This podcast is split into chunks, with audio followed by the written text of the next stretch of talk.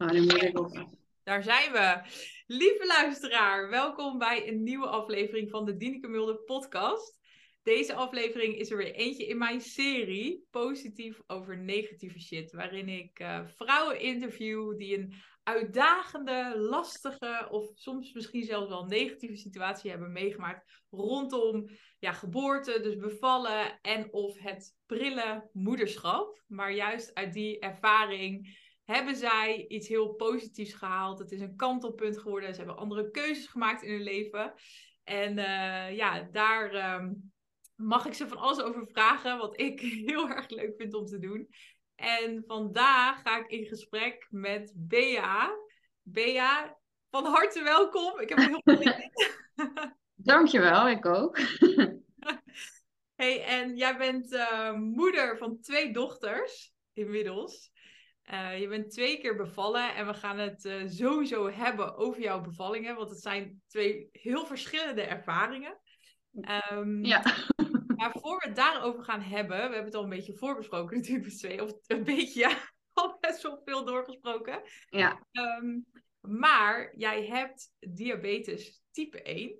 En uh, dat speelt ook weer mee in jouw bevallingen. Dus eigenlijk zou ik daar willen beginnen. Dus misschien kun je ons daar een beetje in meenemen hoe dat voor jou is en hoe je erachter kwam en hoe dat allemaal verder liep daarna.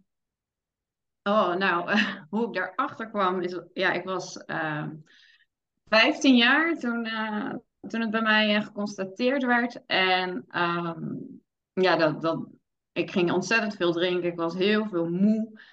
En uh, ik viel ook kilo's af. Dus uh, ik was, uh, nou een gratenbaal nog net niet, maar ik was wel flink wat afgevallen. Dus toen zijn we eigenlijk met mijn ouders naar de huisarts gegaan.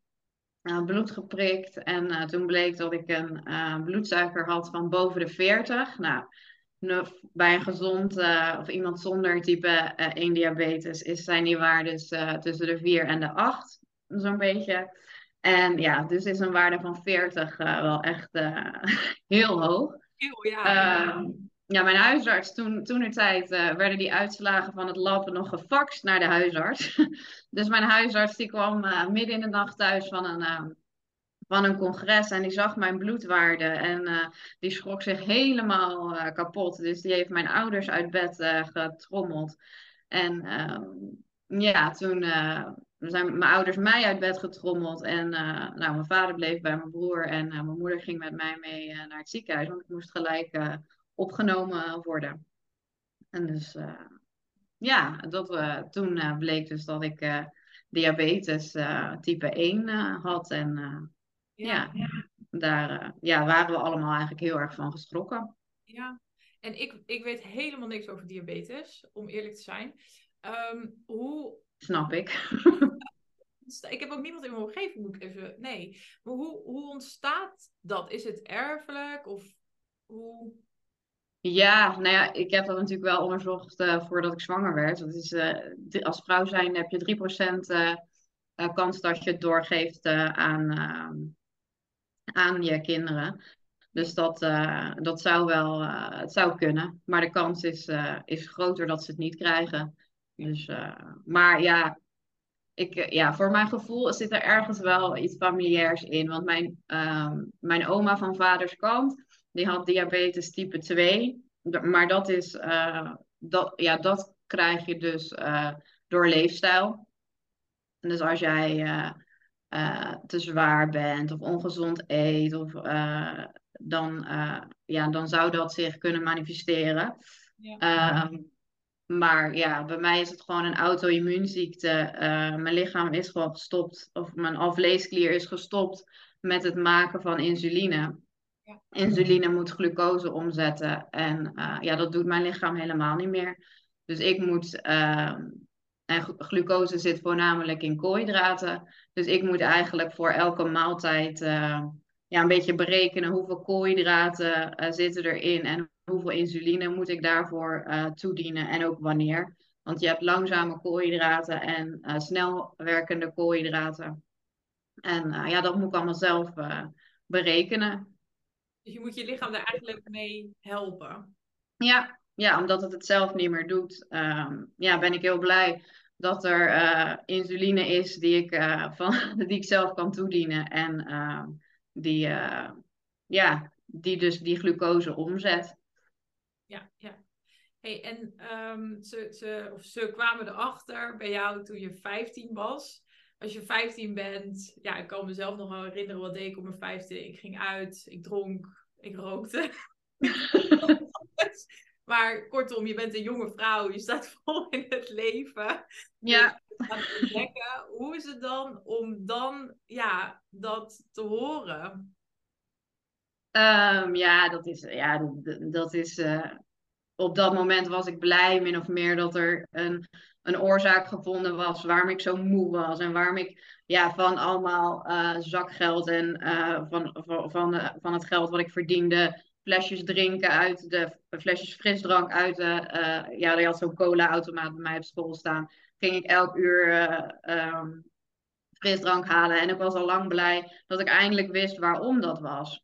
Maar ja, totdat ik me daadwerkelijk ging beseffen wat het allemaal inhield. En ja, de technologie toen, want we spreken wel, ik ben 37 en ik was dus 15, dus 22 jaar geleden uh, was de technologie nog niet wat die nu is, waarbij je gewoon een sensor op je been plakt die een week lang jouw bloedsuikers meet uh, en communiceert met je insulinepomp en daarop afstemt, uh, kan afstemmen hoeveel insuline je nodig hebt. Dat moest je vroeger, ik klink wel heel oud nu, maar vroeger moest je dat doen met een vingerprik. Dus je zat elke keer, als je wilde weten hoe hoog je bloedsuiker was en hoe, hoeveel koolhydraten je ging eten, moest je eerst ja, je moet je voorstellen, midden in de klas met je vingerprik. Dat apparaat maakte onwijs veel lawaai.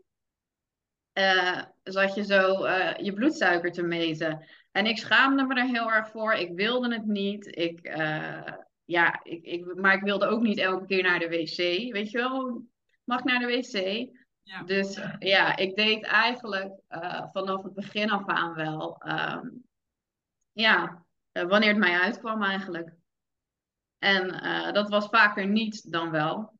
Dus ik, uh, nou, in het begin, als je het aan het leren bent, dan doe je nog wel een beetje je best. Dus het eerste jaar ging het nog wel redelijk. Uh, maar daarna, ehm, ja, ben ik eigenlijk gewoon, heb ik ja, alles maar op gevoel gedaan en gedacht van oké, ja, nu voel ik me echt niet goed. Nee, nu zal mijn bloedsuiker wel hoog zijn. Oké, nou, dan spuit ik nu even wat erbij. Geen idee, maar het zal wel goed komen. Ja, ja. En hoe lang is dat zo ja, doorgegaan? Ja, dat is vrij lang doorgegaan. Ja, ik, ik denk dat ik op mijn dertigste was, uh, mijn dertigste levensjaar was wel echt een kantelpunt uh, in, uh, in die zin. Ik ben er wel steeds bewuster mee bezig gegaan, maar nog niet zoals, zoals ik op mijn dertigste ja, dat, dat is wel echt het keerpunt uh, geweest. Waarin ik echt alles veel serieuzer ben gaan nemen. En echt naar mezelf uh, ben gaan kijken van... Oké, maar als ik zo um, doorga, dat klopt niet. En wat ging daaraan vooraf? Want heel vaak is er iets waardoor dat kantelpunt... of waardoor je voelt van... Oké, nu, nu wil ik iets gaan veranderen. Met heel veel dingen natuurlijk in het leven. Ja.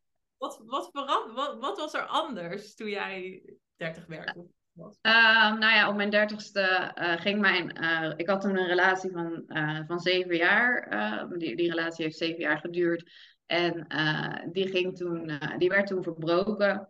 Het was een relatie waarin we elkaar eigenlijk heel veel verdriet hebben gedaan. En als ik nu er achteraf op terugkijk. En ehm, waarin ik eigenlijk zelf ja, niet echt keuzes voor mezelf kon maken. Of ik, ik maakte ze überhaupt niet hoor. Dus uh, daarin, uh, ja, dat is gewoon uh, mijn, eigen, mijn eigen schuld. maar toen kon ik dus daarna, ik heb ontzettend veel verdriet gehad, want de relatie strandde eigenlijk twee weken nadat mijn toenmalige schoonvader overleden was. En uh, ja, dat ziektebed was, hij is aan een, ziek, uh, aan een uh, korte ziekte overleden. En ja, dat heb ik van heel dichtbij meegemaakt. Dus het was een heel emotioneel, een emotionele rollercoaster. En daarna, nou ja, was eigenlijk de uitvaart geweest. Toen ging ik nog op werkreis daarna. En daarna ehm, ja, is mijn relatie toen verbroken. Dus dat was echt een, ehm, ja, toch wel een heel, ja, voor mijn gevoel kon ik niet dieper zinken. Want eh, ik had niemand echt meer om dat verdriet uh, te delen. Tuurlijk kan ik dat met mijn eigen familie en vrienden delen. Uh, van van iemand die mij toen ook heel dierbaar was, ehm, dat verlies. maar zij zaten er niet zo in als mijn toenmalige schoonfamilie. Dus dat was voor mij ook wel heel erg lastig. Ehm, en ja, dan ook nog die verbroken relatie. En mijn eigen vader, uh, dat, dat, die was ook nog uh, heel erg ziek. Uh, dus het was echt een, ja, dat, dat is wel, dat al die gebeurtenissen bij elkaar was echt wel um, heel heftig. En ehm, nou, na dat eerste verdriet was ja, gezonken. Toen zat ik in de auto terug van werk naar, naar mijn appartement. En toen was het ook wel zo van, oh ja, maar ik kan eigenlijk ook alle keuzes weer zelf maken. Ik kan nu zelf gaan kiezen uh, wat ik wil eten vanavond, iets heel geks. Ik kan zelf uh, gaan kiezen waar ik naartoe op vakantie wil. Ik kan zelf gaan kiezen uh, wat ik met mijn huis wil. Dat soort dingen. En toen dacht ik, oké, ik, ik kan dus mijn eigen leven weer zelf inrichten. En dat ging eigenlijk wel met vallen en opstaan. Want ik bedoel, toen de tijd dacht ik, ik ben 30 jaar, ik, mijn, al mijn vriendinnen waren zich aan het settelen. Uh, en ik was weer alleen. Wie wil mij nou? Zo, zo stond ik een beetje uh, in het leven toen. En uh, toen dacht ik, nee, ik, ik ga gewoon die keuzes zelf maken. Maar ik moet echt beginnen met mezelf. Wat wil ik? Wie ben ik? Um, ik, ja, ik heb gewoon mezelf heel erg in de spiegel aan gaan kijken. Ik ben, um, ja, ik heb medisch, met een medische psycholoog ben ik gaan praten, omdat ik toch wel zag, ja, zo word ik geen tachtig als ik zo met mijn gezondheid om blijf gaan. En maar, als je... Uh, ja, waar merkte je dat aan qua gezondheid? Of ja, wat, wat wilde je graag anders? Um, ja, ik wilde me gewoon voornamelijk fit en energiek voelen. Uh, als ik dan uh, mezelf over tien jaar zou zien, zag ik mezelf als een fitte, energieke uh, mama die heel gelukkig uh, door, uh, door de straten rent, zeg maar, achter de kids aan. En um, dat zag ik voor me. En daar wilde ik naartoe werken. Alleen ik had zoveel verdriet en pijn nog, wat eerst een plekje moest krijgen voordat ik daarin um, ja, dat, dat kon, uh, kon verwezenlijken. Ja, ja. En waar ik ook benieuwd naar ben, qua gezondheid. Wist je al, um, want je zegt van, ik wilde graag, je ging met die medisch, medisch psycholoog aan de slag. Je ging echt jezelf die verantwoordelijkheid nemen. Ja. Hoe, hoe wist je dat? Dat als je je gezondheid dus wilde verbeteren, dat je dat echt zelf zou moeten doen? Want ik zit ook direct tegen, ik kan me ook voorstellen als je zo'n um, ziekte hebt, dat je misschien denkt of nadenkt over hoe kan ik, I don't know, iets met medicatie of zo, weet je wel? Ja, maar ja, ik vond het wel. Um, kijk, diabetes is, is, vind ik, een ziekte die je echt wel zelf heel goed kan leren begrijpen. En dan moet je ook je lijf uh, voor, voor leren begrijpen. Snappen wat de signalen zijn. Hoe je lichaam op bepaalde voeding reageert. En um, ja, ik heb het ook prima gedaan um, door eerst gewoon maar die insuline. Ik ben begonnen met gewoon maar die insuline toe te dienen voor elke maaltijd. Want ja, dat is basically wat je, wat je moet doen. Ja. Uh, maar ja, ik snapte niet hoe ik ratio's kon berekenen, wat voeding precies deed. Daar ben ik me pas stapsgewijs later uh, in gaan verdiepen. En ook uh, gewoon zelf gaan kijken van, ja, maar wat is nou de oorzaak dat ik zo'n weerstand heb tegen die diabetes? Waarom wilde ik dat niet in mijn leven hebben? En uh, terwijl ik nu ja, te pas en te onpas die pomp gewoon aan iedereen laat zien. En vroeger in de klas wilde ik vooral niet anders zijn. En nu vind ik het prima om anders te zijn. Dat maakt me echt niet uit. Ja. Maar ik kan me ook voorstellen dat als je jezelf die vraag gaat stellen, dus waarom vind ik het zo, zo moeilijk om met mijn diabetes om te gaan, toch? Ja. Dat dat heel confronterend is. Ja. ja. Ja. Dat, dat is het ook wel. En, uh, maar het geeft je tegelijk ook heel veel inzicht. Waardoor je ook milder naar jezelf kan worden. Van, oh ja, maar het komt daar vandaan. En het is oké om er weerstand tegen te hebben. Want ik heb hier niet voor gekozen. Ik, Ja. ik heb dit nooit gewild. Ehm, maar aan de ja, en zo kijk ik kijk er nu gewoon naar. Weet je, dit is op mijn pad gekomen. Ehm, en ik ben er heel dankbaar voor. Want nu zit ik hier. Ik heb twee eh, gezonde kindjes. En ik denk, als ik dit niet had gehad, had ik, eh, had ik hier niet gezeten. Ja. had ik vast ergens anders gezeten. Maar ik heb zoveel lessen geleerd, zoveel ehm, over mezelf. En ik heb echt geleerd, en dat is het belangrijkste, dat ik eh, eigenaarschap kan hebben over, of verantwoordelijkheid kan, kan en mag nemen over dingen waar ik wel invloed op heb. En eh, ik heb altijd een keuze. Ik heb geen keuze in wat, eh, ja, in, in de ziektes die ik heb gekregen. Of de, daar heb ik geen keuze in gehad. Maar ik heb wel een keuze in hoe ik ermee omga. En uh, ja, dat heeft ook uiteindelijk, ze, ja, voor mijn eerste zwangerschap dan zeker, en voor mijn tweede natuurlijk ook. Ja, ja da dat heeft daar ook invloed op met hoe ik daarmee ben omgegaan. Ja, want je noemde het net al even. Je zei van, nou, ook met betrekking tot je gezondheid. Eh, dat ik vroeg van, wat was dan, uh, wat, wat, wat dreef je daarin, wat motiveerde je daarin? En toen noemde je al, ik wilde gewoon heel graag, ik zag mezelf dan in de toekomst als hele fitte moeder. En inmiddels ben je moeder, maar op dat moment had je net een verbroken relatie. je zat ja. hoe, uh, ja, hoe is het daarna gegaan?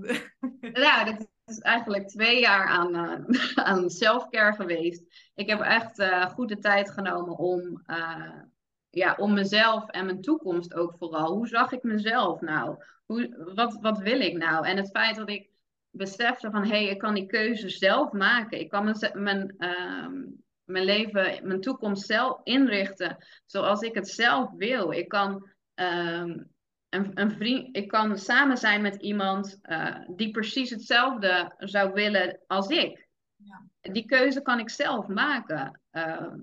en ja, zo heb ik eigenlijk ben ik mijn leven gaan inrichten. Ik heb van alles geprobeerd. Ik heb geprobeerd een huis te kopen en ik heb punt, punt gestaan een, een bod te doen. Maar ik dacht, ja, nee, ik zie mezelf toch over uh, niet al te lange tijd samen. Ik was nog vrijgezel. Ik, was, ik had nog geen vriend, was niet aan het daten. Ik denk, nee, ik ga geen huis kopen. Ik ga niet al mijn spaargeld investeren in iets. Ik wil gewoon een gezin en ik wil een, uh, dan ook een woning die daarbij uh, bij past. En uh, dus geen appartement. Dus ik heb gezegd, nou dan blijf ik voorlopig zitten waar ik zit. Ik ga het lekker een ander kleurtje geven, een andere, uh, een beetje wat veranderen. En uh, ik wacht uh, totdat de ware erbij komt. en nou ja, wachten is, ik wacht niet. Ik heb wel goed gezocht. en die kwam op mijn pad. Eigenlijk, ja, 2,5 jaar daarna. En ja, en toen um, ja, ben ik verhuisd en inmiddels wonen we in ons droomhuis met twee gezonde dochters. En heb ik helemaal mijn huisje, boompje, beestje zoals ik dat voor me zag. En um, ja, ren ik achter twee vrolijke meisjes aan. hey, en toen je je vriend ontmoette, toen had je natuurlijk al een hele sterke kinderwens. Um, met diabetes. Hoe, hoe zijn die gesprekken gegaan? Dus had je, had je al eerder een beetje research gedaan van hoe is het nou om zwanger te zijn te bevallen met diabetes? Hoe, hoe ging dat?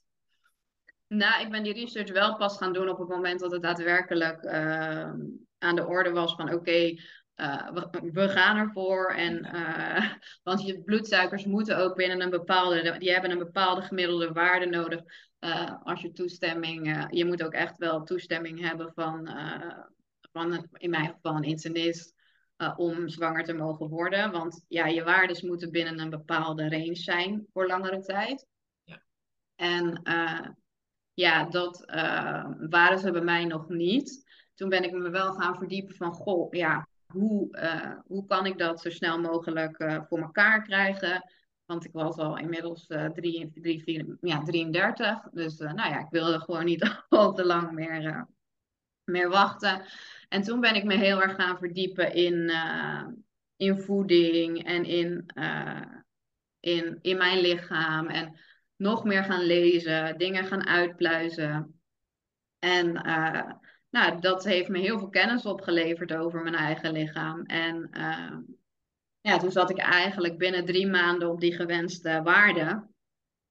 Dus toen dacht ik, oh, nou, maar als het zo makkelijk gaat, nou dan, ja, waarom heb ik dit niet eerder gedaan?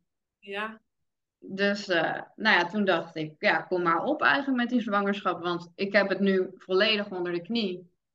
En uh, uh, ja, laten we, er, laten we ervoor gaan. En, en toen. Met ja? volledig onder de knie bedoel je dan een bepaald eetpatroon? Hoe... Nou ja, meer wat, wat welke voeding. Ik ben toen samen met mijn vriend echt gaan bijhouden. Oké, als ik dan uh, nu dit eet, dan gebeurt er, uh, want in, in een zwangerschap is het niet wenselijk als je bloedsuiker uh, lange tijd te hoog is. En met te hoog is dat boven de 10. Ja, voor mij is het boven de 8, maar in het ziekenhuis wordt er gezegd boven de 10. Mm -hmm. en ja, dat risico, dat loop je gewoon op het moment dat je veel koolhydraten eet dan kun je langzame koolhydraten eten. Je kan kortwerkende koolhydraten eten. En als je niet precies weet wat, welke koolhydraten je wanneer eet en wat, waarin zit, in welke soort voeding, ja, dan kunnen je bloedsuikers heel onvoorspelbaar uh, reageren. En zeker met hormonen erbij, uh, ja, dan, uh, ja, dat kan gekke dingen doen. Dus dan worden ze ook minder voorspelbaar. En dat, dat is ja, wat er gewoon soms in een zwangerschap gebeurt.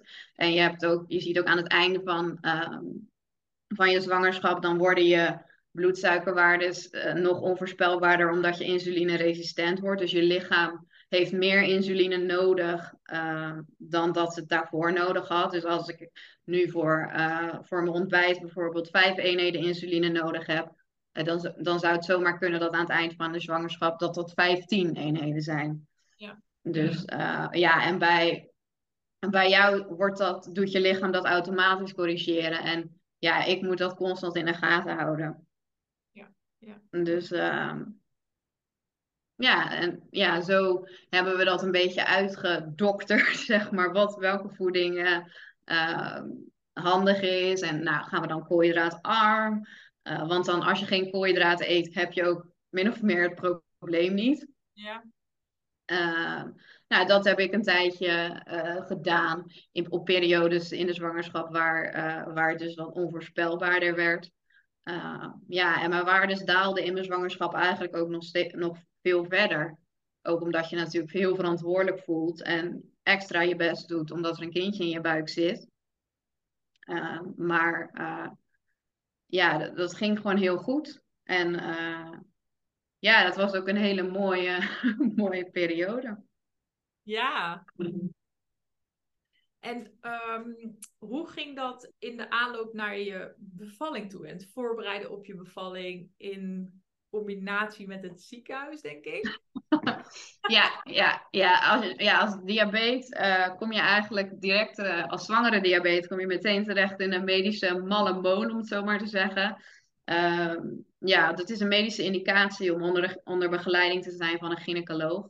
Dus ehm, ja, ik uh, volgde eigenlijk daarin gewoon het uh, protocol. Wat wel goed is om te vertellen is dat ik ben van, uh, ik kom oorspronkelijk uit Vlaardingen, mijn vriend uit Middelburg. Ik ben toen verhuisd naar, naar Middelburg en ik heb mijn, omdat ik heel erg ja, vertrouw, mijn team in het ziekenhuis in, nou, in Schiedam zit ik dan. Die ken ik heel goed al heel mijn leven, dus ik wilde daar graag blijven voor mijn diabetes. Uh, normaal, het is gebruikelijk om bij hetzelfde, uh, om alles in één ziekenhuis te hebben. Maar ja, ik kan natuurlijk niet bij een gynaecoloog in Schiedam onder begeleiding zijn. en dan vervolgens in, hier in, in, in Middelburg wonen en dan elke keer voor controle naar Schiedam rijden. Dus dat werd hem niet. Ik ben toen ja, voor mijn zwangerschap in een ziekenhuis hier in de buurt ehm, gegaan. Dus ik had twee, uh, eigenlijk twee ziekenhuizen aan wie ik uh, moest rapporteren. Want je zegt grappend moest rapporteren. Ja, voelde dat zo voor jou? Nou, bij mijn team in Schiedam, die weten wel een beetje hoe ik in elkaar steek. Dus die geloven het wel. Nou, uh, het gaat gewoon hartstikke goed met jou. Dus je hebt het aardig onder de knie. Dus ehm, dit gaat, hier hebben wij vertrouwen in. Uh, maar ja, het ziekenhuis hier in de buurt, uh, ja, zag dat toch heel anders.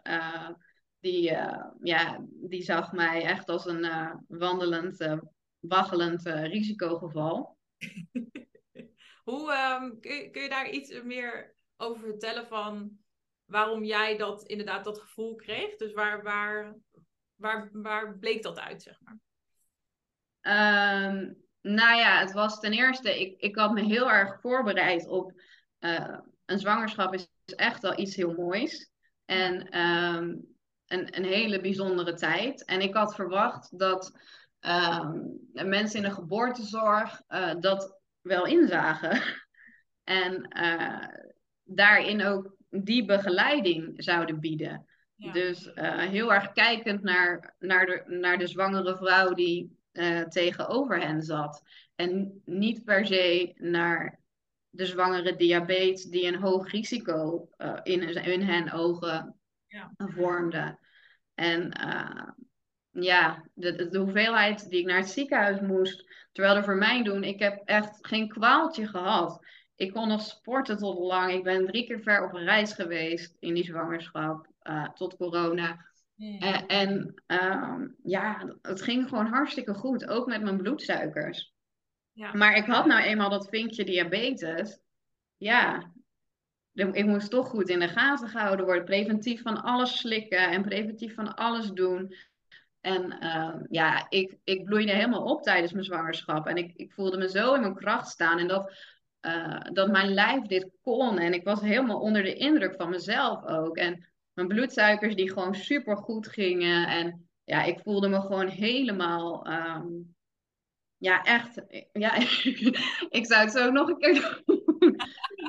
Nee, ja, dat, uh, dat misschien niet. Maar ik, ik heb het echt als iets heel moois ervaren. En uh, ja, dat vond ik de begeleiding in het ziekenhuis gewoon niet. Die ging altijd uit van angst. En dan kwamen ze weer met dit en met dat. En um, ja, uh, en al die, die, die protocollen waar, waarvan ik alleen maar dacht, ja, maar ik ben er zelf wel helemaal ingedoken overigens hoor. Zal ik even, ja, die protocollen en de onderzoeken die er naar diabetes type 1 en zwangerschap zijn gedaan, die komen allemaal uit de jaren 90. Ja, dat is toch 30 jaar geleden. Toen waren deze insulinepompen, die waren er helemaal nog niet. En het bloedsuikermanagement was toen ook moeilijker en ingewikkelder. En ik heb dat ook constant weerlegd. Van ja, maar jongens, ik heb een continu glucosemeter. Ik weet elke minuut van de dag kan ik kijken wat mijn bloedsuiker doet. Ik heb geen, in mijn ogen had ik geen hoog risico, omdat ik gewoon de bloedglucosewaardes had van een vrouw zonder type 1 diabetes.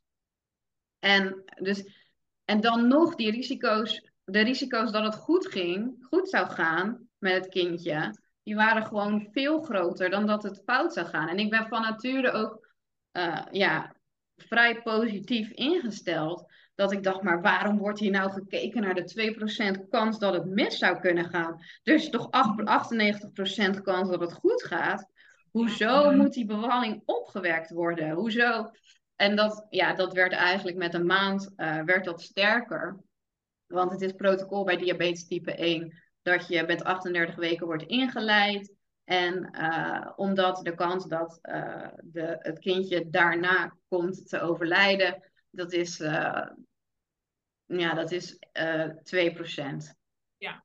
En er is ook kans dat het kindje te zwaar is, omdat als je lange tijd een hoge bloedsuiker hebt, dan gaat de glucose die je dan in je lichaam hebt, hebt die gaat dan direct naar het kindje, waardoor je kindje dat, die glucose binnenkrijgt. En dat ook zwaarder wordt dan bij een vrouw zonder type 1 diabetes.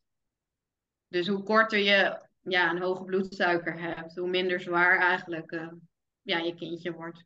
Ja, maar nou had jij natuurlijk, jij had zelf al heel veel kennis opgedaan. Je kende je lichaam super goed volgens mij. Je gevoel was heel goed. Je, waarden waren, je waarden waren heel goed. Ja. En toch ehm, kwam je niet echt op één lijn, volgens mij. Nee, absoluut niet. Nee, absoluut niet. Ik kwam, ik kwam zelfs, het, het werd steeds, hoe meer ik die kant op ging en meer vertrouwen had en uh, ja, hoe meer zij eigenlijk, uh, ja, ik noem het kant A en kant B. Zij, zij wilde veel meer kant B op en pushen op die inleiding. En ook de gevaren die mijn zwangerschap uh, met zich meebracht. Ik heb zelfs een keer, ik, had niet, ik, ik vertelde nooit dat ik op reis ging. En nou, we wilden nog even met z'n tweeën weg. We gingen naar Amerika. En de afspraak, die, de vervolgafspraak in het ziekenhuis, die, kwam niet, die, die zou midden in die vakantie vallen. Dus zegt nee, dat komt niet uit. Uh, kan het een weekje later, want dan zijn we nog op vakantie. Op vakantie? Op vakantie? Ik zeg ja, we gaan naar. Ja, waar, waar ga je naartoe dan? Ja, naar Amerika. Oh, maar zou je dat wel doen? Ja, waarom niet? Ik, uh, joh, ik ben in alle uithoeken van de wereld geweest. Ik, uh, waarom zou ik niet naar Amerika gaan? Daar er gewoon normaal eten wat we hier ook hebben. Kan prima berekenen. En uh, ja, ik zie het gevaar niet. wat vind je internist hiervan? Ik zeg, nou, die weet het niet. Oh. Oh. Ik zeg, ja, maar wat, wat, wat is hier nou zo spannend aan dan? Ja, nou ja, ja, als jij denkt dat dit goed gaat, ik zeg, ja, waarom zou dit niet goed gaan? Ik ben al in, ik ben hiervoor nog in New York geweest, ik ben nog naar Spanje geweest. Ja, het is, niet, en dat wist je allemaal niet. Dus, oh ja, nou ja, als jij denkt dat het kan. En, en weer later in, in de zwangerschap, toen uh, vond ze het raar dat ik nog aan het werk was, de gynaecoloog. Ik heb gewoon tot 36 weken gewerkt in mijn eerste zwangerschap. En uh, toen moest ik ook weer een afspraak plannen. En toen was het ook weer, ja, het komt niet uit met mijn werk. En uh, zou het op die en die dag kunnen? Werk je nog dan? Dat ik echt denk, ja, ik ben zwanger, maar niet gehandicapt. Ja. En, nou uh, ja, ja, de meeste... Dat soort dingen tegen jou zeiden, wat voor gevoel gaf dat jou? Uh, nou ja, het, het gevoel van, ja, hallo, je zit hier niet, ik, ik kan nog ik kan nog van, kijk nou wie er tegenover je zit. Er zit hier toch geen krakkemikkige, zielige zwangere voor je. Of met iemand die waar het niet meer... Oh, ik word er gewoon weer boos van als ik aan dat moment denk. Dat ik denk van, ja, maar er zit hier toch... Kijk, kijk naar wie er voor je zit. Verdiep je in het leven van de zwangere vrouw die voor je zit. Er zit hier geen ziek, zieke vrouw voor je. En al zou dat wel zo zijn, dan zou je daar ook een, weer een bepaalde vorm van empathie uh, voor moeten tonen. Althans, dat had fijn geweest. En waar ik ook benieuwd naar ben, want um, jij had volgens mij heel, heel goed zicht op hoe het met jou ging, hoe je waardes waren. Volgens mij had je gewoon heel goed de controle, zeg maar, over hoe ja. jij je voelde als ja. zwangere. En waren die, die afspraken dan voor jou nog wel als een soort van toegevoegde waarde? Nee, nee, ik ging daar... zij dan hele andere conclusies daaruit? Te, of ja, of eh, gaf zij dan nog nuttige adviezen? Of... Nee. Nou ja, voor mij waren het geen nuttige adviezen. Het was voor mij gewoon een soort verplichting op een gegeven moment om daar naartoe te gaan. Want, uh, en dat ging dan alleen maar over de baby en niet over uh, wat ik zelf eventueel zou willen. Ik heb wel uh, toen uh, heb ik op een gegeven moment gezegd, nou, ik wil niet alleen maar, uh, ik zit hier ook omdat ik zwanger ben en omdat ik dat leuk vind. Ik wil uh, niet alleen maar die medische gesprekken. Toen kon ik wel ook nog bij een klinisch verloskundige ehm, eens in een maand, geloof ik, langskomen. Maar ja, dan moest ik ook wel weer naar het ziekenhuis. Echt, ik ben, in, ik ben nog nooit zo vaak in mijn leven in het ziekenhuis geweest. als tijdens een periode die voor mij gewoon echt magisch was. Die heel fijn was en waar ik me heel goed in voelde. Maar ik zat wel uh, om de zoveel tijd in het ziekenhuis. En dan zat je ook nog eens een uur in de wachtkamer. voor een gesprekje van 20 minuten. dat alleen maar over risico's en, um, en angsten gaat als je, eh, en met dat gevoel, hè, en als je ook dat je zelf dus niet heel erg die toegevoegde voelde van die gesprekken, heb je wel eens stiekem gedacht: ik ga gewoon niet meer. ik ga gewoon niet meer naar die afspraken. Nou, nee, dat, dat ook weer niet. Omdat ik dan wel zoiets had van ja, maar dan zie ik ook het kindje weer. Want er werd wel altijd even uh, een echo gemaakt. Dus dat vond ik dan wel weer uh, heel erg leuk.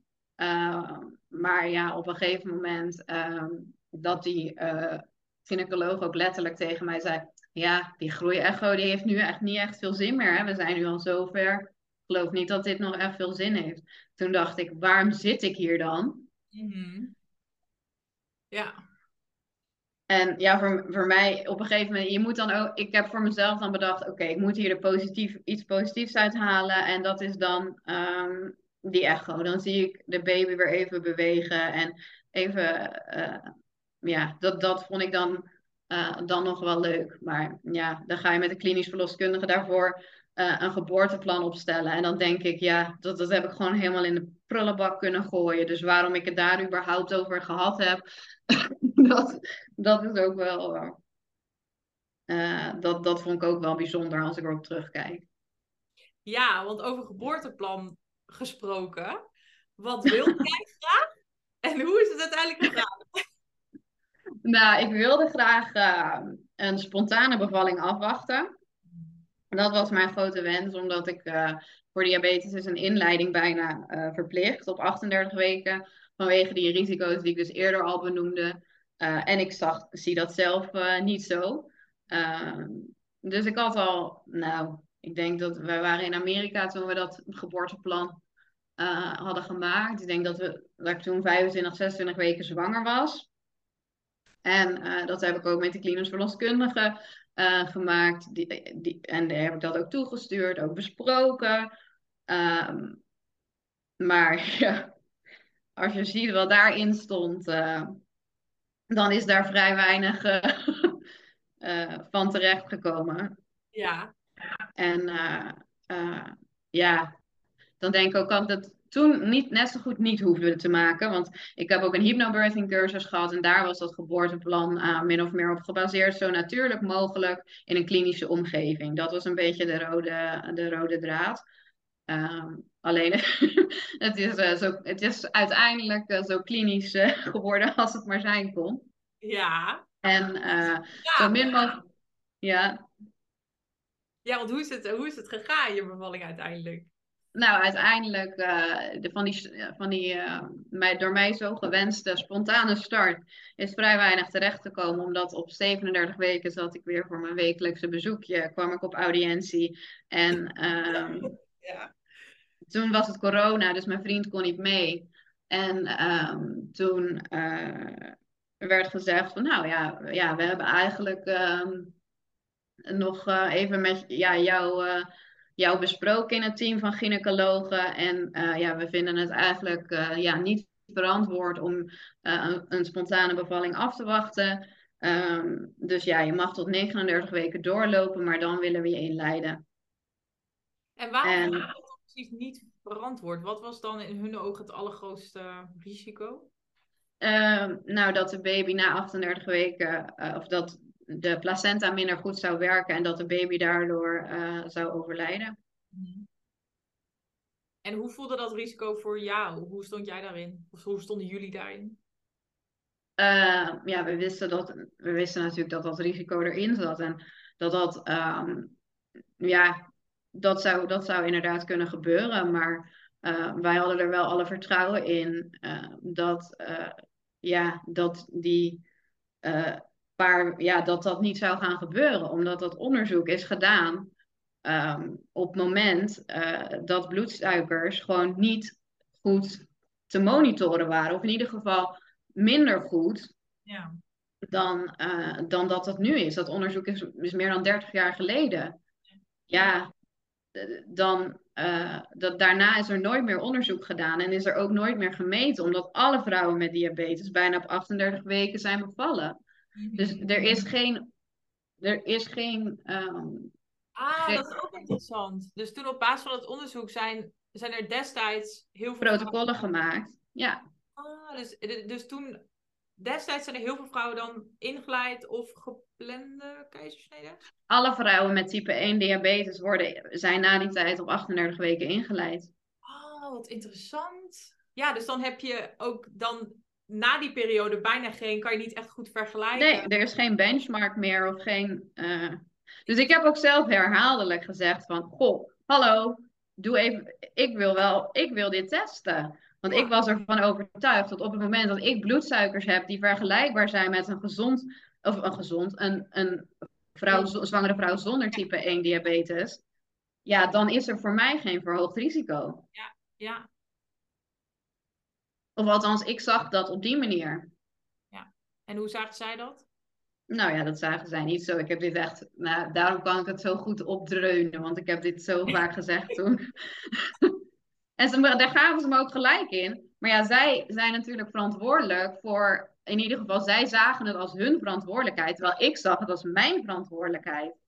Ik nam, die eigenaars, ik nam gewoon eigenaarschap over mijn zwangerschap. En zij namen die, eigen, zij namen die verantwoordelijkheid, wilden die verantwoordelijkheid naar hun toetrekken. Ja, Naar, naar hunzelf toetrekken. Ja.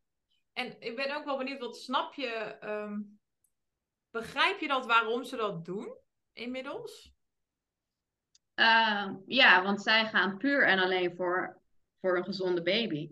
En zij, zij hebben dan Um, dat is wat ik denk hoor. Want ik ben daarna. Het zou goed zijn geweest voor hun als we eens in gesprek zouden zijn gegaan over hoe dat nou is verlopen. Um, maar ja, ah, ik was na mijn zwangers of na de bevalling gewoon helemaal blij en happy met een gezonde baby en een. Uh, en een uh, ja, en gewoon er, dus voor mij was er een nieuw leven. En dat, daar ging al mijn aandacht uh, naartoe. Pas toen ja, anderhalf jaar later we over een tweede gingen nadenken, ja, toen kwam dat weer helemaal naar boven. En toen heb ik ook niet meer echt de behoefte gevoeld om, om daar eens aan te kloppen van, hé hey joh, uh, hoe is dat zo gegaan? En toen ben ik ook voor mijn tweede zwangerschap, um, ja, nou, daar hebben we het misschien later nog over. Ja, ja, ja. even terug. Want zij zeiden dus van ja, wij, wij, wij willen heel graag dat jij gewoon ingeleid wordt. Ja. Is dat toen gebeurd? Ja, dat is toen gebeurd. Ik, uh, zij hebben letterlijk gezegd, uh, ik heb toen de vraag gesteld, wat als ik niet ingeleid uh, wil worden op, op 39 weken? ja, toen hebben zij gewoon letterlijk gezegd, dan moet je ergens anders zorgverlening gaan zoeken, want daar willen wij niet verantwoordelijk voor zijn. Oh, en dan ben je hoogzwanger. Ja, ja. Dus ik liep oh. echt letterlijk voor de zoveelste keer met tranen in mijn ogen het ziekenhuis uit. Alleen ook nog. Mijn vriend was er niet bij. Um, en uh, ja, toen was het ook gewoon, ja, wat moet ik nou? Ik, ja, ik, nog, ja, ik ben in Zeeland. Er zijn geen academische ziekenhuizen met heel veel ervaring in, in, de, in zulke soort uh, ja, gevallen. Um, dus ja, toen met mijn vriend uitgebreid gesproken. En ja, we waren gewoon zelf echt de strijd zo zat. Want je moet je voorstellen dat je dan elke keer, in plaats van dat je het hebt over je zwangerschap en hoe het gaat en of de babykamer al ingericht is of hoe je jezelf voelt, dan gaat het constant over, uh, ja, maar die risico's, die onderzoeken zijn van 30 jaar geleden. Ik ben nu, ik heb nu de goede bloedsuikers, uh, dat kun je zien, dat heeft mijn internist naar je gestuurd. Uh, wat, waarom heb ik dan zo'n hoog risico? ja, wij vinden jou toch gewoon een hoog risico. Als je constant in je zwangerschap dit soort gesprekken voert, ja, dan, ja, dat, dat, dat wekt gewoon, wekte voor mij gewoon heel veel irritatie op. Omdat ik gewoon mijn kip lekker voelde. Ik was gewoon on top of the world, bij wijze van spreken. Ik was zo trots op mijn lichaam en het ging zo goed. Ja. Dat ik dacht, ja, ik ben echt, ik ben, niet, ik ben zwanger, niet ziek, niet gehandicapt. Het, is gewoon, het gaat gewoon goed. Maar, maar ik kan me ook voorstellen dat, want jij kwam natuurlijk super goed beslaagd ten ijs. En je had zelf heel veel research gedaan, maar dat het misschien bijna voelt. Het voelt misschien bijna niet eens als een soort van discussie waarbij je samen dan tot een soort van conclusie komt. Maar je bent echt op een compleet ander level volgens mij met elkaar aan het communiceren, denk ik. Ja, dat was ook zo. Dat was absoluut ook zo. Ja. Dus toen, uh, ja, toen zeiden mijn vriend en ik ook tegen elkaar van ja, weet je, we kunnen wel uh, en ik had niet meer de energie, omdat ik dus al zo lang uh, die negativiteit van me af uh, probeerde te duwen en die strijd aan het voeren was. Ik had niet meer de energie om op dat moment nog weer mijn hele verhaal ergens anders te gaan doen. En met het risico dat er alsnog gezegd werd van ja, maar dat gaan we niet doen. Dus eh, ja, toen, heb ik, eh, toen hebben we gezegd van ja, oké, plan maar die, die inleiding in dan. Maar ja, ik was al zo, ik zat echt al zo ver hier dat ik al bijna zeker wist dat het niet ging werken. Ja, en ik kan me helemaal voorstellen als je daar dan in, je, je gaat dan iets doen wat je eigenlijk niet wil. En het, het, ik denk dat het ook weer heel erg staat of valt met hoe, hoe erg je daarin kan ja. ontspannen en hoe veilig je voelt. En... Ja, dat is absoluut waar. Ja. En dat, dat heb ik natuurlijk ook heel erg geleerd bij de hypnobirthing. Als je daar ook die filmpjes ziet, of de, ja, wij kregen dan ook uh, ja, filmpjes van bevallingen die uh, met behulp van hypnobirthing zijn gegaan. Ja, dan zie je gewoon hele andere, ook in het ziekenhuis, maar je ziet gewoon. Oh. die, er, uh, je ziet gewoon een hele andere setting en een hele andere uh, state of mind. Uh, zonder medicatie, zonder interventies vaak. Uh, ja, dat, dat, zou me, ja, dat zou me in een ziekenhuis als dit nooit zijn gelukt. Ja, ja, dus, ja, precies. Ja, daardoor dacht ik ook van ja, ja, oké, okay, we gaan het doen, maar met gepaste, zeer gepaste tegenzin. En ja, zo is het ook gebeurd. Ja, want hoe, uh, hoe ben jij bevallen nou, dat was... Ja, we kwamen...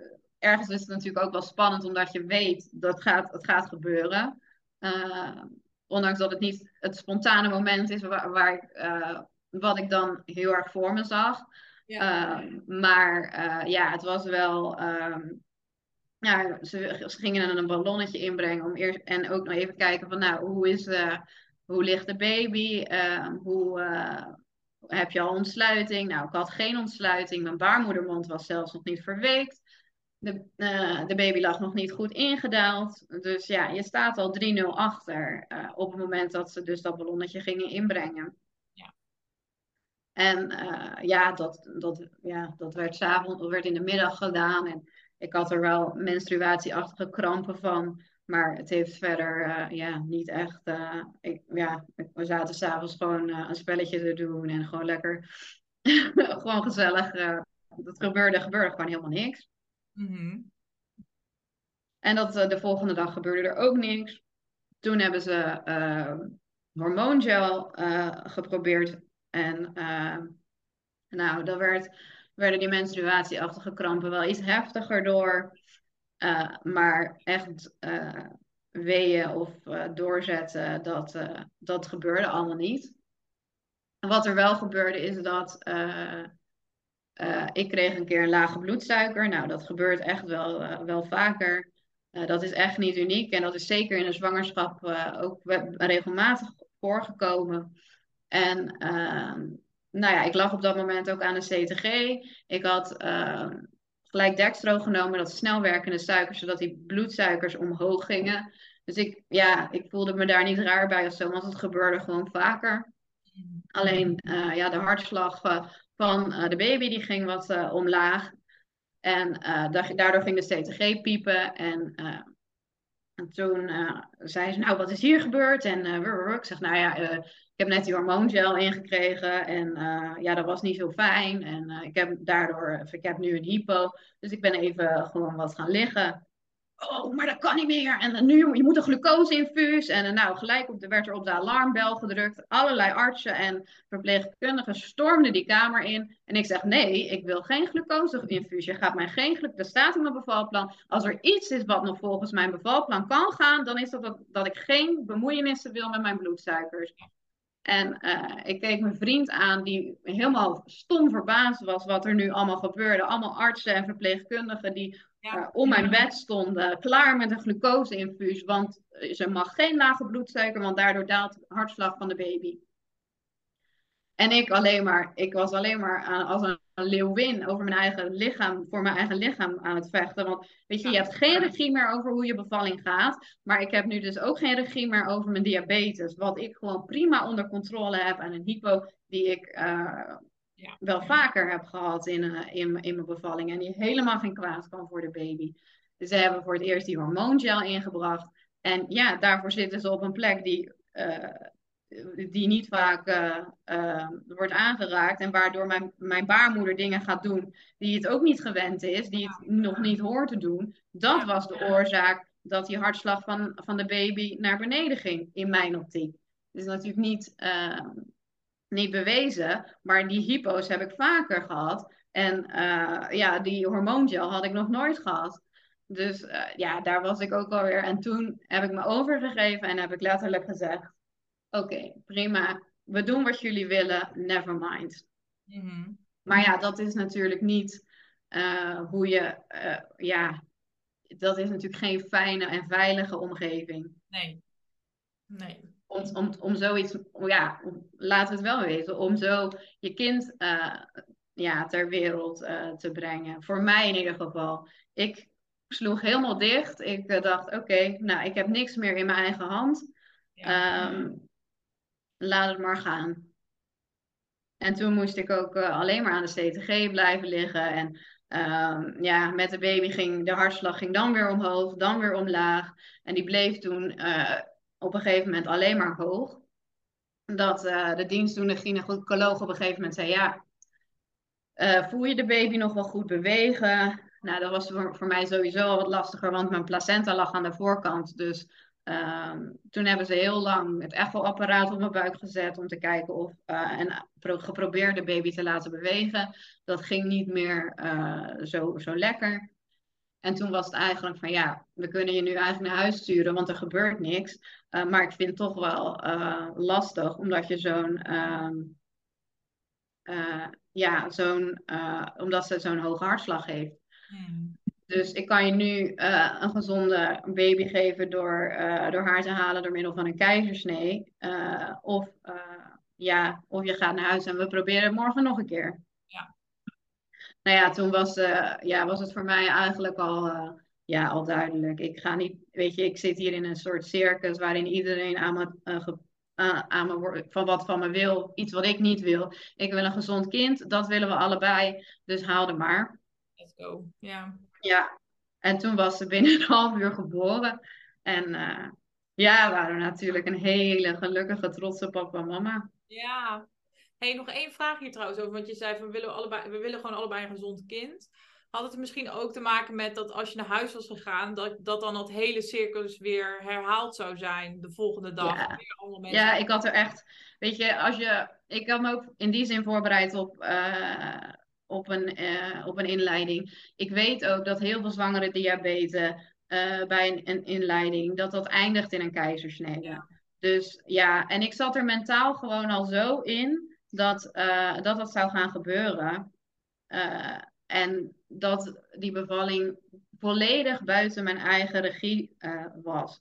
Dus je hart communiceert dan niet, of je lijf communiceert niet met je hoofd ja, dat, dat, blijft, dat is dan niet in sync. Dus dan, ja. Ja, dan kan ik uh, hormoongel, oxytocine, kan alles gaan proberen. Maar daar doe ik mijn lijf ook gewoon geen plezier mee. En blijkbaar uh, de baby dus ook absoluut niet. Dus toen dacht ik ook van ja, dan is een keizersnede. Uh, het is een operatie, maar ik heb een sterk lijf en ik weet dat ik daar ook wel weer van zal herstellen. en dan hebben we in ieder geval uh, ja, ook niet zoveel toeters en bellen. Waar Amelle dus blijk, waar de baby, onze dochter, dan uh, blijkbaar wel veel last van had. Uh, die, die hoeven we dat ook niet nog meer aan te doen. Ja. Dus ja. Ja, ja. De, de, je hoort trouwens achtergrondgeluid. Dat zijn mijn vriend en ja, stoeien zijn. Daar, als je iets tussendoor hoort. Gezellig. Mom live. Ja, mom live, inderdaad. en Um, ik ben ook heel benieuwd. Uh, toen je, dus na je bevalling, had je al heel snel ideeën over of je het, ja, hoe je het de volgende keer anders zou willen? Of had je al heel snel zoiets van, oh, ik wil het de volgende keer echt helemaal anders? Hoe, hoe, ging dat? Um, ja, dat, ik wilde het natuurlijk wel anders, maar um, dat, toen we dus daadwerkelijk dachten van, oké, okay, uh, het gaat goed met, uh, met Amelle, onze oudste dochter.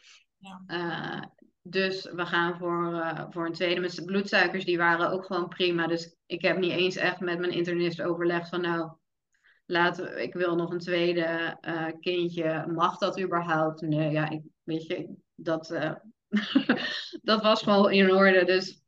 Want dat vind ik heel interessant. Want je zei inderdaad in het begin van met diabetes. En dan moet je eerst van het ziekenhuis horen of het goed is. Je zou ook kunnen zeggen, of anders kunnen vertellen dat, ehm, dat het meer een soort van advies is. Want je mag natuurlijk, iedereen mag altijd een soort van zelf beslissen of die Ja hoor, ja, dat is ook absoluut, ja, laat ik dat voorop stellen. Dat mag ook echt hoor. En uh, alleen, uh, ja, het is wel, je, je hebt minder risico, of je hebt de, de minste risico's zijn er wel op het moment dat jouw waardes, zoals ik al zei, vergelijkbaar zijn met die van een vrouw, een zwangere vrouw zonder type 1 diabetes. Ja.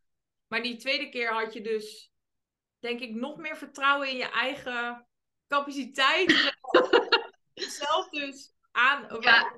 aan te voelen, maar dat zelf ook, dus, dus met de waardes die je zelf aan, ook aan het meten was en zo, dat, dat je alles onder controle had, dat je niet eens dat je de tweede keer dus niet eens zoiets had van, oh, ik ga eerst naar het ziekenhuis om te kijken of ik, of ik wel. Uh, nee, ja, ja, voor mijn diabetes moest ik ook sowieso één keer in het jaar wel naar het ziekenhuis. Dus toevallig vlak voordat ik zwanger was, ben ik daar geweest en het was allemaal gewoon in orde. En je, moet je bloedwaarde wel regelmatig laten checken om te kijken of het nog uh, goed gaat. Ja. Maar ja, ik, dat, dat zie ik ook wel op mijn, uh, op mijn schermpje van, nou ja, oké, okay, uh, dat gaat gewoon prima. En ik voel me ook goed. Dus dat was dat heeft ook nooit een rol gespeeld. Ik heb echt juist door die zwangerschappen veel meer kennis en ervaring in diabetes, over de diabetes gehad dan, dan ooit tevoren. Uh, dus ja, dat heeft ook in de tweede zwangerschap en in de aanloop daar naartoe geen, geen enkele rol uh, gespeeld. Alleen zou ik de begeleiding niet meer in een ziekenhuis willen, omdat ik me gewoon. Uh, het protocol schreef iets voor en ik voelde me een soort. Ik voelde me gewoon niet gezien als zwangere vrouw. Ik voelde me gezien als zwangere risicopatiënt. En ja, dat, dan heeft dat, ja, die diabetes, ik wilde het, ik heb natuurlijk lang gedaan om die diabetes te accepteren. En uh, die diabetes heeft me in die zin nooit in de weg, gezeten. Ik ben altijd gegaan voor mijn dromen. Um, en nu zat het eigenlijk in mijn, tijdens die zwangerschap van onze oudste dochter, zat het mij in de weg om uh, de zwangerschap zoals ik me die voor me zag te beleven. En uh, dat, vond ik, dat vond ik dan wel het lastige. Dat je dan zo vastgeroest zat in een protocol waarvan ik zelf zoiets had van, nou jongens, het is 2020, kom op. Uh, even een beetje meedenken. En je hebt ook gewoon een zwangere vrouw tegenover je. Je hebt niet alleen maar een hoog risico patiënt tegenover je. Precies. Ja, ja. En dat is gewoon iets wat ik uh, ja, in mijn tweede zwangerschap echt heel anders heb ervaren, gelukkig. Ja, want uh, uh, we gaan al, we zitten al denk ik ongeveer op een uur. Oh, ja. dus kan jij, kan je een beetje kort samenvatten hoe, hoe dat dus de tweede keer, hoe anders dat is gegaan en hoe je dat hebt aangepakt? Um, ja, dat, eh, ik heb van tevoren, uh, dus in plaats van mijn bloedsuiker stabiel te krijgen, heb ik van tevoren gekeken om me heen van nou ja, hoe zou ik het aan, hoe, hoe, wil ik de begeleid, kan ik de begeleiding creëren die ik zelf graag wil in mijn zwangerschap. Ja. En daar heb ik, uh, ja, ik heb onder andere bij de geboortebeweging daar rondgevraagd en andere zwangere zwangere diabetes met wat afwijkende wensen uh, gevraagd uh, hoe zij dat zouden aanpakken. En um, toen via de geboortebeweging kwam ik er toen achter dat je dan caseload-verloskundigen hebt die je kan consulteren. Um, om te kijken van, uh, ja, of zij het zien zitten om, om je te begeleiden. Toen dacht ik, nou, caseload-verloskundige, dat klinkt aardig nieuw. Althans, voor mij was het nieuw. En um, het klinkt niet als iets wat ze hier in Zeeland uh, uh, zouden doen. Uh, dus ik ga googelen caseload verloskundige Zeeland. Oh, nou ja. hey, op vijf kilometer van Middelburg. Nee maar. De wonderen zijn de wereld nog niet uit. Het heeft zo moeten zijn. Dus ik gelijk ehm, Judith een berichtje gestuurd. En gezegd van, nou, uh, ik heb zwangerschapswens voor een tweede, maar ik heb nog wel een rugzakje wat ik meebreng uh, aan uh, medische indicaties. Want natuurlijk ook gewoon een keizersnede nu erbij. maar ik, ik zou wel graag met je in gesprek willen of je eventuele, bij een eventuele tweede zwangerschap mij zou willen begeleiden. Ja. Dus dat had ik gedaan voordat ik zwanger werd. Toen hebben we dat gesprek gehad. Zij gaf aan van, nou ja, wel ik zou het wel fijn vinden om dan wel in ieder geval in gesprek te gaan met een uh, meekijkend gynaecoloog, maar dan wel in een, een gynaecoloog van een ander ziekenhuis dan het ziekenhuis als waar ik ben bevallen van onze oudste. Dat wilde jij graag zelf? Dat het een nee, nee, nee, dat wilde zij. Want ik, daar was ik nog wel over in twijfel, want ik wilde echt nul keer in een ziekenhuis komen. Ja, ja. Uh, maar ik snapte haar ook wel, want ik heb niet alleen die diabetes natuurlijk, maar ook nog die, uh, die keizersnede dan. Dus uh, ja, weer een, een, indicatie erbij. Ja. en toen was ik eigenlijk al zwanger op het moment dat we de afspraak met de gynaecoloog hadden. Ja. Ja. En daar ging ik echt met knikkende knietjes en betraande wangen naartoe. Want ik dacht, ja, toen kwam het hele gebeuren van ja, van daarvoor, van de vorige zwangerschap weer terug. Dat ik dacht, oh nee, ik wil het niet meer horen. Ik wil het echt niet meer horen. Uh, maar Judith was daarbij. Dus dat, die is meegegaan met, uh, met dat gesprek. En nou ja, ze heeft me, die gynaecoloog heeft me gewoon rustig alles weer uitgelegd. En hoe zij het graag zouden zien. En wat er ook minder klinisch mogelijk is. Dat ik, ja, ook wel gewoon een goed gevoel. Uiteindelijk ging ik best met een goed gevoel daar weg. Alleen het was gewoon nog steeds niet de omgeving waarin ik me veilig zou gaan voelen en um, zou uh, willen bevallen daar. En uh, zij wilde ook groeiecho's en dat wilde ik ook niet, want ik dacht, ja, weet je, ik heb onze oudste was ook geen suikerbaby.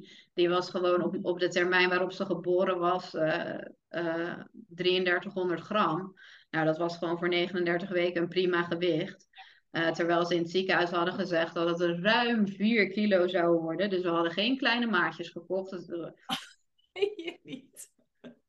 Ja, dus ik had er ook alle vertrouwen. Maar ja, ik, heb, ik had natuurlijk ook gewoon de suikers van een vrouw zonder type 1 diabetes. Dus ja, ik had er alle vertrouwen in dat ik nu ook geen suikerbaby uh, of geen uh, macrosoom kindje zou gaan krijgen. En uh, in die zin was het gewoon weer een hele fijne zwangerschap. En uh, die groeiecho's waren voor mij ook gewoon niet nodig. Maar toen heeft Judith een compromis voorgesteld van nou, ik maak ze wel. Dan stuur ik de gegevens door naar het ziekenhuis, maar dan vertel ik jou niet uh, op welke groeicurve de baby zit. Oh, wat een, wat een goed idee. een goede compromis. Ja, en dat vond ik dan prima. Dan dacht ik, ja, oké, nou ja, dan zien we de baby toch drie keer weer extra dan, uh, dan normaal. En ik, ik hoef er geen oordeel van te horen. En ik had wel met haar afgesproken, nou, mocht het ver boven het normale zijn of ver daaronder, dan zou ze het me wel vertellen. Maar ja, dat is nooit aan de orde geweest. Dus uh, ja, ik heb eigenlijk een uh, prima zwangerschap gehad toen. Ik uh, kon voor de deur parkeren bij Judith en ik zat daar een uur te kletsen over uh, ja, hoe ik mijn bevalling het liefst voor me zou zien en um, hoe het ging. En ja, ja, de, ja, gewoon lekker met een theetje. En. Hey, je zei net, want jij um, begon deze zwangerschap met twee medische indicaties. Dus het feit dat je eerder met een keizersnede bent bevallen en dat je diabetes hebt. Uh, maar in ons voorgesprek vertelde je maar oh. namelijk dat bijna nog een derde soort van indicatie meegekomen. Dus dan moet je. Ja, ja, ja, voor mijn zwangerschap had ik, of nee, toen ik net zwanger was, dacht ik, oh ja, nou, ik heb Judith gevonden, dus nou ja, dat gaat helemaal goed komen. Uh, ik, uh, ik heb gewoon ehm, alles uh, nu om de externe factoren, die zijn allemaal geregeld. Ik heb goede begeleiding, suikers zijn goed, de begeleiding, alles. Het kan niet meer misgaan. Maar in mijn hoofd zat, oh, als, het maar, als het maar niet in, als het enige wat nu mis kan gaan is als ze in stuit ligt. Als, ze in stuit, als, als de baby in stuit gaat liggen. Want ja, dan moet ik naar het ziekenhuis. Dan moet ik echt naar het ziekenhuis. Nou ja, als je daar uh, onbewust angst voor hebt, dan is dat dus blijkbaar een angst die je nog moet aankijken. Ja. En dus uh, met 32 weken uh, bleek dus dat uh, Bente in een, uh, in een stuit lag. Zo interessant. Ja, ik geloof hier ook heel erg in. Wat, wat, wat, wat, toen dat gebeurde, wat, als je er nu op terugkijkt, wat was het inderdaad wat je dan nog mocht aankijken, denk je? Ehm, dat ik uh, mag vertrouwen op het universum of op dat wat ik uh, graag wil, dat dat ook um, gewoon gebeurt. En ook um, heel erg, uh, ook dat ik weer even in een ziekenhuis moest zijn om die angst letterlijk in de ogen, want dat was het voor mij. Het ziekenhuis was voor mij geen veilige plek. Het was een plek waarin er van alles zou gaan gebeuren. Um, die, die, die niet per se uh, goed zouden zijn voor mij en voor de baby. Ja. En uh, dat was een angst die ik gewoon uh, blijkbaar nog heb moeten aankijken, recht in de ogen en er dwars doorheen heb moeten gaan. voordat, het, ehm, voordat ik heel erg kon vertrouwen op, ehm, Oeh, op, een, op, op, een goede. Iemand gooit het sneeuwt gewoon aan dit raam. Oh, Sneeuwt het bij jou? ja, het, ja, het sneeuwt hier. Maar iemand oh. gooit echt een sneeuwbal op dit raam. Dus ik schrik me helemaal kapot. Even kijken, waar waren we? Um, want we moeten helaas een beetje richting afronding gaan, want anders wordt hij heel lang. Maar ik heb nog twee vragen. Want Ja. uiteindelijk, even spoiler, ik ga hem alvast weggeven. Jij bent uiteindelijk thuis bevallen. Ja, ja En- ik ben thuis gevallen. Je dochter is eh, niet in stuip blijven liggen, want je hebt een succesvolle versie gehad. Toch? Ja. Gedraaid. Als je uiteindelijk nu, nu terugkijkt op die bevallingen, ehm, denk je dat het eigenaarschap wat jij hebt genomen destijds voor je gezondheid en, en eh, ook over jouw diabetes, heeft dat je geholpen uiteindelijk ook weer in je bevallingservaringen en ook vooral hoe je het de tweede Ja. keer aangepakt? Ja, ja, ja, dat, dat heeft het echt, eh, echt wel, eh, wel gedaan. Ik, ik geef ook niet. eh, tuurlijk zou ik graag zien dat er in de geboortezorg in het ziekenhuis wat meer gekeken wordt naar de wensen van de vrouw die tegenover je zit. Want dat, dat staat voor mij, dat vind ik echt nog wel eh, jammer dat het in de eerste zwangerschap of, en, en met de eerste geboorte niet is, gebe- is gebeurd. Ehm, maar het, al- alsnog ben ik degene geweest die naar dat ziekenhuis is gegaan. Alsnog ben ik zelf degene geweest die eh, niet halverwege de zwangerschap al of na drie weken al. eh, ehm, drie keer dat ik daar geweest ben, dat ik dacht, nou, dit past zo niet bij mij. Ik ga, naar een, ik ga kijken wat er nog meer is. Nee, dat heb ik allemaal niet gedaan. Dus in die zin is het ook mijn verantwoordelijkheid dat ik die begeleiding heb eh, ja, gecontinueerd of daar, daar, blijf, daar ben gebleven. Terwijl ik al lang wist dat dit eigenlijk niet eh, is hoe ik het voor me zou zien. Dus het, ja, in, daarin neem ik vo- volledig eh, mijn verantwoordelijkheid en heb ik ervan geleerd eh, dat, dat ik mijn lichaam en mijn diabetes goed heb leren kennen en dat ik weet ehm, dat ik eh, ja, de bloedsuikers van een gezonde vrouw heb en dat ik het een tweede keer gewoon volledig anders kan en mag doen. En dat vertrouwen is echt alleen maar meer gegroeid en gegroeid. En ook eh, daarin ben ik heel dankbaar dat, eh, dat ik Judith heb gevonden. En ehm, ja, eigenlijk, ja, en dat zij het ook dat vertrouwen in mij deelde. En dat scheelt gewoon zo erg dat je eigenlijk een team van mensen om je heen hebt die, eh, die, het, die net zoveel vertrouwen in jou hebben als jijzelf. Ja. En eh, dat is gewoon heel erg eh, mooi. En dat, dat, dat gun ik echt iedere vrouw. En ja, die zwangerschap van, van onze jongste dochter Bente is daardoor zoveel, zoveel luchtiger gegaan dan, dan bij Amelle. Heel mooi. En ik denk ook dat vooral dat team van mensen ook om je heen vormen, dat is ook een vorm, denk ik, van eigenaarschap. Ja, En daar ehm, dus echt proactief dat team om je heen gaan vormen. Als je weet van wat jouw behoeftes zijn qua zorg en wat jij nodig hebt uiteindelijk om ehm, je veilig en ontspannen te voelen. Ja, maar daarvoor heb ik wel die eerste ervaring echt nodig gehad om dat uh, te leren en ook om te beseffen hoe belangrijk dat is. Ja. Ja, want over die eerste ervaring, daar hadden we ook een heel mooi. Uh, wij hebben al een soort van podcast opgenomen samen voor de. Ja. um, toen we de eerste keer over hadden, toen merkten we dat we heel veel overeenkomsten hebben in hoe wij naar op, terugkijken op onze eerste bevallingservaring. Want uh, enerzijds kan je zeggen dat we allebei een ja, negatieve ervaring hebben gehad, maar dat we daar dus ook heel positief nu naar kijken. Want hoe, hoe is dat bij jou? Hoe kijk jij nu naar die eerste ervaring?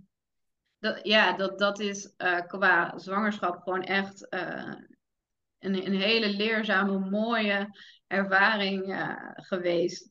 En ehm, ja, wat ik al zei, de, de begeleiding had ik liever anders gehad. Omdat ik nu weet, maar dat is met wat ik nu weet.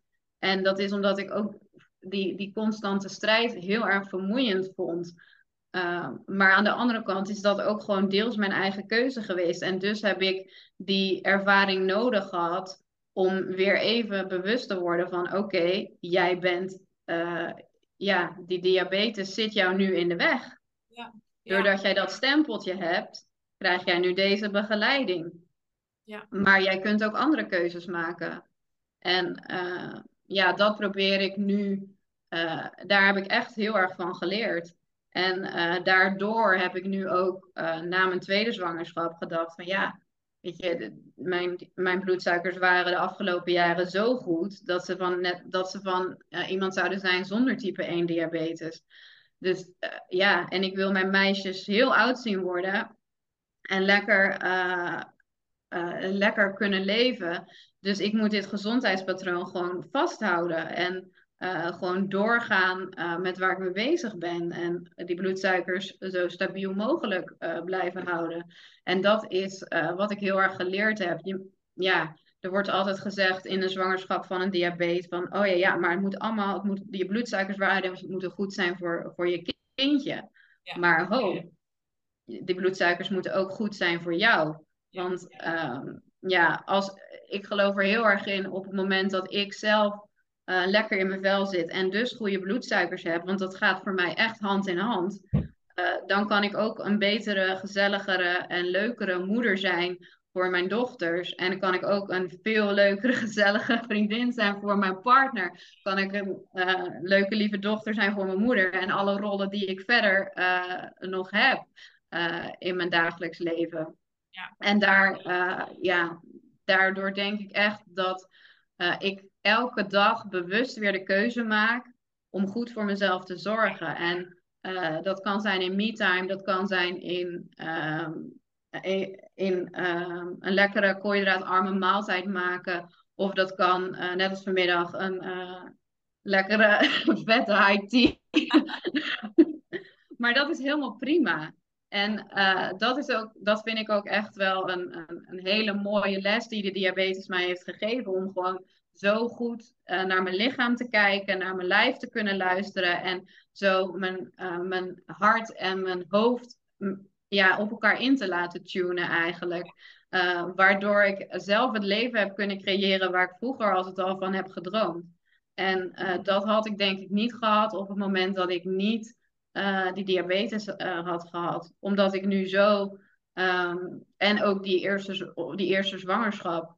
Waardoor ik nog meer vertrouwen heb gekregen in wat mijn lijf uh, eigenlijk allemaal kan. Ja. Met diabetes. Mooi. Nou, ik vind het echt een prachtige afsluiter. ik vind het Dankjewel ontzettend inspirerend om jouw uh, verhaal uh, ja, te mogen delen op deze manier. Ik hoop, nou, ik weet het wel zeker, dat, um, dat andere vrouwen hier ook iets, uh, iets aan gaan hebben. Ja, ik hoop het ook. Al is er maar één iemand die dit luistert en denkt, uh, hier heb ik wat aan, dan, uh, dan is mijn missie hierin al wel geslaagd. ja, ik, ik weet het zeker. Dus heel erg bedankt. Graag gedaan. Kijken. Nu moeten we. Ja, hier.